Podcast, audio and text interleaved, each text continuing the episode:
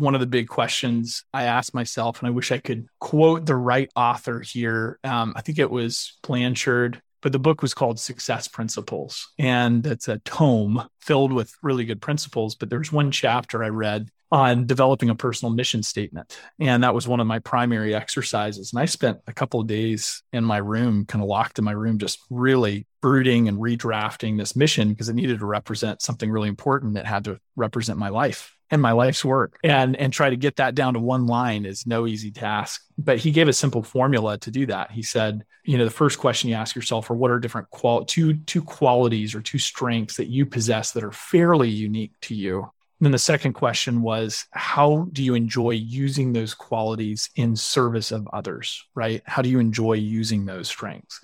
And then the third is to imagine a world that's a little bit more perfect than it is now in terms of how people interact and engage, and to describe that world as you see it. So your community, how would your community be a little bit different if you could make it a more ideal place? And then you combine those to create a mission. And I finally landed on a mission that to this day, I still lean into, and that's to use my charisma and creativity to help others realize that they can have a greater impact in this world. And then the second thing was implementing that strategy to a younger age demographic. I said, you know, we do great work with adults. What if we caught someone in 9th grade or in 8th grade and we equipped them with some of these lessons and they still had all this life in front of them? What could we do? And so that led me to growing into developing the student coaching curriculum that we have in Southwestern coaching today.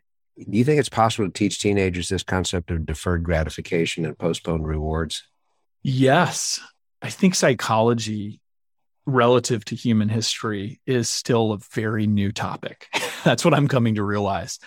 And as much as there are studies that a lot of our, the books we really enjoy, they quote a lot of scientific studies. We starting to find out more and more that some of those studies were not great studies, you know, that were done 100 years ago. And I actually, in fact, one of them from Stanford, I believe he's a Stanford psychologist who wrote on habits recently. He did a podcast episode on tiny habits.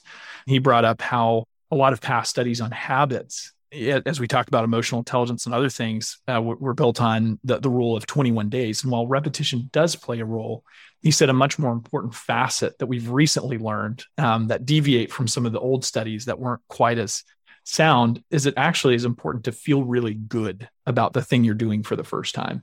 And so it's actually healthier to set lower minimum goals because how you feel matters. And so when we talk about young people, the way that relates to emotional intelligence is the way we can help young people learn anything, whether it's the lessons from EQ or anything else, is it's helping them feel good in the short term about any little action they might take in that direction. Because if they start to associate good with that behavior, at the end of the day, we're all grown up babies, and that still works. If we associate good with something, we want to do more of that, right? Yeah, I think that's so important. It also goes along with helping somebody develop any new skill. If you could help them become successful quickly and feel good about what they're doing, they're going to be more eager to learn more and eager to grow and continue to progress, which is so cool. Yeah.